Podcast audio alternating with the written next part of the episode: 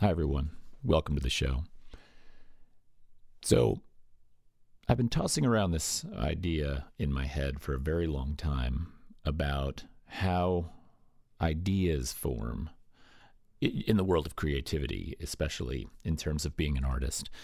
And I often teach from the standpoint of this notion of making as thinking. It's a concept that, you know, a fair number of people embrace, but oftentimes, especially in the academic world, we have a hard time wrapping our, our heads around this idea that the idea doesn't come first, that making can actually be what spawns the idea, that it comes from the physical act of, you know, getting down to business, so to speak.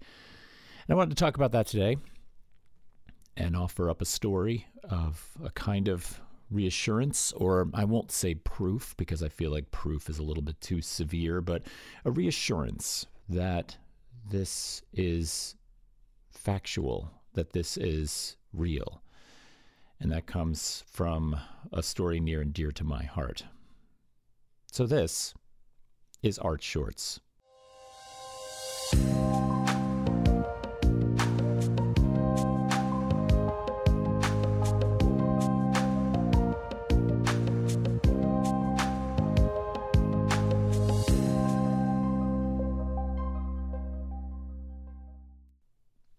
All right. So let's talk a little bit about art in general and this idea of um, what exists in a piece of art. What, what, when we come to a painting or a sculpture and we sort of look at it in its very, very basic um, components, we can divide the pie of what exists in this thing between two primary elements the form and the content. So imagine a pie divided however you like 80 20, 60 40, 50 50 but form and content. And what does this mean? Well, it's fairly straightforward. The form is the elements that make up what it is we're looking at. Is it paint on canvas? Is it um, mixed media with a bunch of clock parts? Is it stone? Is it wood? Is it some traditional material? So that would be the form, right? And the content is everything that is present in the element of ideas, in what it's about subject matter, um, the underlying story behind it. That's the content. So, when we oftentimes set out to make a piece of art, we think. We sit there, we stare at a blank canvas, we stare at a blank sketchbook, we stare at the walls of our studio surrounded by things, and we're pressured by this idea of what do I do? What do I make? What do I do next? And we often feel like we, we feel compelled to formulate that idea almost entirely before we even set out to pick something up, a material, and manipulate it. Okay, well, this seems to make sense because we think, well, artists are conceptual people. They work from ideas. They they build things around complex uh, com, you know, complex thoughts. And oftentimes you look at a piece of work and someone says, Gosh, how did you think of that? This is frustrating to me, especially as a college professor, and that, you know, it's even supported by the academic institutions that we work within. You know, we talk about ideas as if they are the foundational underpinning to all things. I once even heard a student say to a teacher when they were being brought, they were they were new to the school and they were talking, getting to know some of the faculty, and they said, "So, are are you a maker or a thinker?" And I I almost all the food that was in my mouth at this little event shot, almost shot right out of my face at this notion that there was a dividing line between those two things, and that if this was a question being asked in a public sphere, this this this must have some kind of uh, this must have some kind of grounding. This must be something that is popular. I kind of wanted to, to die a little bit. So, so let's get back to this for a second. Form and content, and, and the space between the two. Um, you know, when I set out to teach young minds, young creatives, or old creatives, doesn't really matter, about this idea of making art, I try to instill upon them the value behind the physical act of making, and that it doesn't need to begin with the idea. Okay. I talked to them about how, well, if you can't think of what to make, start making. And what does that even mean? Well, if you're sitting there with a sketchbook, make marks on a page, uh, copy something that you see. Um, if you're sitting there in your studio full of objects because you're more sculpturally oriented, begin to tinker, grab materials, test connections, test relationships, test how different things weigh and feel in your hands and react to one another. And, and, and what happens is, is you begin to see in these relationships, you begin to see connections. You begin to see you begin to see how things speak to one another. And they're not speaking words, they're not speaking ideas directly. But things begin to happen, formulations begin to occur. And then you push forward. You, you keep working in that direction.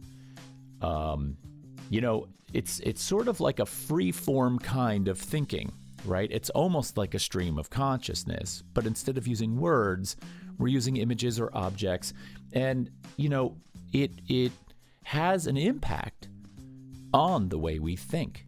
It's just not the way we're used to. There's a neuroscientist named Frank Wilson who wrote a fantastic book called The Hand, who basically said that the physical enabling or activation of the hand itself stimulates idea centers in the brain. And not necessarily always the other way around, the way we've been led to believe it works. I think conceptual art did this to us to some degree. Conceptual art sort of lives so heavily in the idea that we feel like that's what needs to begin things. So, you know, we've encountered this kind of artist before that you know I, am so bored with the idea of you know when I when I encounter a painter who shows me a painting and they say well you know in this painting you will see um, there's the image of this symbol, that symbol, whether it's cash, cigarettes, religious symbols, and, and these things all represent the following ideas, as if the accumulation of these things, the accumulation of all these symbols carefully placed in a composition adds up to what? The, the full realization of some idea that now that I get it, I've won. I walk away from the painting satisfied. I walk away from the painting with this notion of, oh, I see how all those things come together. To me, this is to me this is no different than reading a Wikipedia entry, right? Because what do we have in a Wikipedia entry? A lot of words, some hyperlinks. All of those words and hyperlinks are nothing really more than symbols that mean things, kind of language that I put together in my head. And I formulate knowledge, I've, or I formulate uh, an understanding, right? And so paintings that are, live in this kind of symbology are, are, are really thin to me. There's this notion of gestalt in a work of art. Gestalt is where the whole is greater than the sum of its parts. Meaning, if I add one and one and one and one and one, I get 12, not five. But when that painter says to me, Yes, the dollar bills in this stack in the painting represent man's obsession with capitalism, and the cross represent. I'm like, Oh, come on. That's one and one makes two. Great. I'm glad we can do math. And I'm on a rant here. I'm, I'm, I'm ranting a little bit. But Gestalt is what makes art beautiful. Gestalt is what makes it human. It's what connects us to it in a deeper sense. When the whole is greater than the sum of its parts, and we can't understand where the math goes, I'm going to say right, right? Because one and one and one doesn't make seven, it makes three. But when it makes seven and Gestalt is present and the math has gone wrong, or in this case, right, we, we have something that that mystery, that wonder sparks us into, and there's an excitement about that, right? And so Gestalt is one of those things I think that comes out of not careful formulation, not careful planning, not like the mathematical problem. Gestalt comes from a place that is deeper. And sometimes I wonder in all of my my my um, program writing, syllabus development for for academia is can Gestalt even be taught? I can teach you what Gestalt means. I can teach you what Gestalt is supposed to do. But there's no formula necessarily to give you the tools to create the feeling of Gestalt in a work of art. That comes from somewhere else. So I, I, I wonder sometimes if making the work before thinking about it is a higher form of thought, right?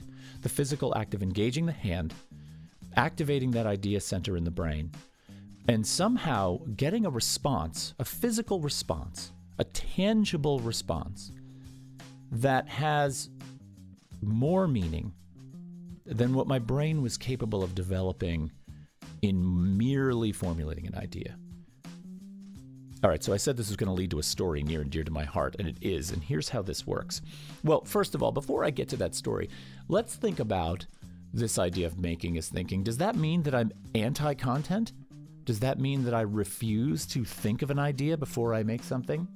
No, of course not. It's absurd. Does it mean that the content isn't there at all when I just begin to tinker, when I begin to make marks on a page? Is there no content? Is it void of content? Also, no. And that's a little bit harder to prove. That's a little bit harder to think about. All right, so now for that story. When I was in graduate school at the Rhode Island School of Design, I had the honor, the sheer, astounding honor of taking a class with a woman named Marcia Tucker. She was our professor for a class that uh, was an elective that I had there. I unfortunately don't recall the name of that class at this time. I, I really should go back and look that up somehow in my transcripts.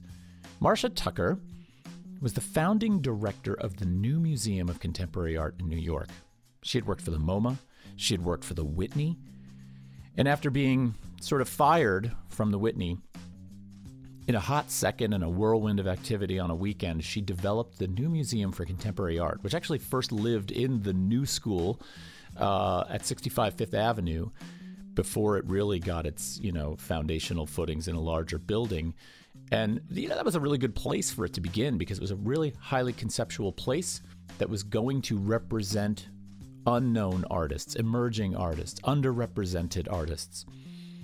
And Marcia Tucker and a handful of people went on to make that, you know, one of the you know uh, institutions of New York City art, at wor- international art for that matter. Marcia's a brilliant, was a brilliant, brilliant thinker, and a compassionate teacher, a caring individual that we all looked up to immensely. And that semester at Rhode Island School of Design, where we took that class with her, was something that was so important in my development I know it was pivotal in the development of the other people in my class. And she would, on a weekly basis, we would meet once a week for a little over an hour. But on a weekly basis, we would have something totally new to look at from her. Now, being in Providence, Rhode Island, you know, she would, and she lived in New York City. There were occasions when she would say, All right, next week for class, we will meet on the corner of Broadway and Broome in New York City. I'll meet you on the corner. And I thought, wow, that's the longest commute to class I've ever had in my life. I've got to get all the way down. That's four hours away. So she, but, but, but trust me, the reward, the benefit for making that trip and being with her was monumental. So she gave us an assignment once. It was, a, was one of those assignments that, you know, uh, consists of like a single line of instruction that is, you know, shrouded in mystery or, you know, just really hard to penetrate and we walked away from it with a lot of questions, but she really wouldn't answer them. And the assignment was this She said, All right, for next week's class, I want you to make a work of art that has no aesthetic. And you'll present that in class next week. Have a nice day. And we were all like, What? And we were graduate students by this time. not first year students in an undergraduate program where all of a sudden 19 hands fly up into the air and say, Well, how long should it be? What exactly are you looking for? What colors should it be? What materials should I use? How much time should this take me exactly? What exactly are you looking for? you, you didn't do that. You, just didn't do that. This was presented to you in the way that we knew Marcia wanted to present it to us. And so we walked away with this question and we pondered it for days. I can remember sitting in bars walking to class, eating breakfast, asking my other peers, "What are you doing for Marcia's class? Have, what does this even mean?" And, and we were stumped. And I actually couldn't wait until we got to class to see. And so, what did I choose to do here? To make a work with no aesthetic to me seemed every time I came up with something, every time I came up with an idea, I would realize, wait, that has aesthetic value. That has an aesthetic. That has you know. And so at one point we ran into her. At one point we got a little bit of a hint of clarification in our confusion over what this meant. And she revealed to us um, what I'll call a hint. She said, Well, in order for something to have no aesthetic, let's just say that the experience of hearing an explanation of the thing is just as equal to or just as valuable as seeing the thing. Okay, so this might have been a point of clarification, or this might have been even more confusing. But no matter what I came up with idea wise, I always was struck down in my own mind by the fact that I could find some kind of aesthetic element in it. So, in a last ditch effort to put something out for this class so I didn't fail the assignment, thinking that, you know, I just couldn't do this, I took a quote that I knew of that said, We are all failures we all die. I printed it out on a piece of paper, put it in a frame, and brought it to class. And I thought, well, okay, this little bit of text that is, you know, really, um, you know, frankly, kind of depressing, um, should serve the purpose. Because if I explained this quote, seeing it shouldn't make any difference. And so I brought that to class. And I watched as 18 or 19 people all attempted this answer. One classmate got up into the middle of our circle, stood in the floor, stood on the floor in front of all of us, and spit on the floor. Uh, another one who was in the glass blowing program at RISD made these beautiful Prince Rupert drops, which are basically little ribbons of glass that are pulled when the glass is hot, and they dry almost like a gestural mark, or they cool almost like a gestural mark in the air but because they were not properly annealed, they're incredibly um, brittle. And she took them and squeezed a pair of cutting pliers onto the tip, and they instantly dissolved into a dust that almost didn't even exist. So they were there one minute and gone the next, thus maybe erasing the aesthetic. And of course, a million other pieces in between that just didn't, every one of us could find fault in any one of these projects. And, and that, obviously, was the point is that one could not make a work of art that had no aesthetic. So, what this said to me was that the form content balance that I spoke about earlier is always in play with both elements present to some degree or another. In other words, you could not have pure content and you could not have pure form and so if we look at Kazimir Malevich's, you know, black square painting, right, which is a, a mere black square on a canvas, um, or if we look at uh, a, a, work by, say, Joseph Kosuth, or um, you know, uh, a work of high conceptual um, uh, sort of regard, that the, the content element, no matter how large of the pie the content takes up in that piece, the form element exists, the form element is always there. Marcia taught us this. She said that there was no such thing as a work of art that could have no aesthetic, that the value of seeing a thing always outweighed, always outweighed the value of the description of the thing. And that was profound to me. It, it placed an enormous amount of weight on sight or on experience Sound could be part of that as well. And so, you know, I, I walked away from that knowing that number one, the the the ability to spend all of my time thinking about a work that couldn't have any form, right? And the, the approach to this, the, the problem solving element in answering her assignment, is the polar opposite of making his thinking. And it proved to me to be somewhat impossible. That it was impossible to create a work of pure conceptual nature that didn't, you know, exist in the aesthetic arena somehow. Which tells me then that if I take the opposite tack, it is impossible to create a work that is purely of the formal nature that does not possess the element of content in some degree. And the only difference is that the content is not as easily seen as the form is. When I was trying to answer her assignment and I kept striking each idea down, saying, oh, this has aesthetic value, this has aesthetic value, is because I could see the aesthetic value. I could see what was there. In content, making is thinking. You can't see the content, right? The content has, it's there, but it needs to be revealed slowly. It comes out slowly. This validates making is thinking. It proves that you can get to an idea through the making of a thing even if the idea is not necessarily present. And as artists, we should know this anyway. We're filters for everything that's put into us around us, everything that happens to us in the public sphere, culturally, privately, personally, deeply personally. All of these things sort of function as that filtration material that stuff passes through, comes out at the end of our fingertips, and, and, and materializes in the world. So we know that if we get to work intuitively, that the ideas are present in those pieces, but they're not standing up like a billboard, like a wall of text in a museum saying, here's what you're about to experience. So that's today's podcast.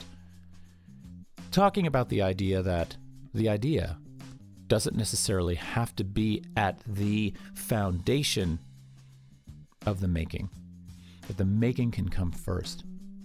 So if you're stuck, if you feel a creative urge, if you feel that, it, it, let's say you're not an artist and you decide you want to make something, you, you've got that urge, and it comes to all of us. I think it's part of human nature. But you don't have that idea, so what? Start making. The idea will come, and even if it doesn't come immediately, or when the piece is finished, or a year after the piece is finished, Sit with that thing. It will come to you. It's kind of a really brilliant and beautiful thing that our minds can build these concepts around the things that we see. All right, that's going to do it for today. I'd like to remind you that I am on Patreon and I would love, love, love your support. I'm trying to pump one of these things out every week if I can. Plus, Terry and I produce The Large Glass on Tuesday nights where we bring you a new artist or art related theme that we talk about every week on Twitch TV. It's a heavy undertaking, but we love bringing you this content. We love bringing you stories about art, stories about artists, and hopefully enriching your lives with them. Hopefully, bringing something to you that you can't find on mainstream media. And yeah, it's a little bit more time that you got to sit down and listen to us. It's not as easily digestible as a swipe of a TikTok video. Not that those things aren't brilliant, I love those too, but we're looking to do something a little bit more here. So hopefully you can find it in your heart to give us a little love or support along the way. I'm Todd Lambrix, and this is Art Shorts. See you next time.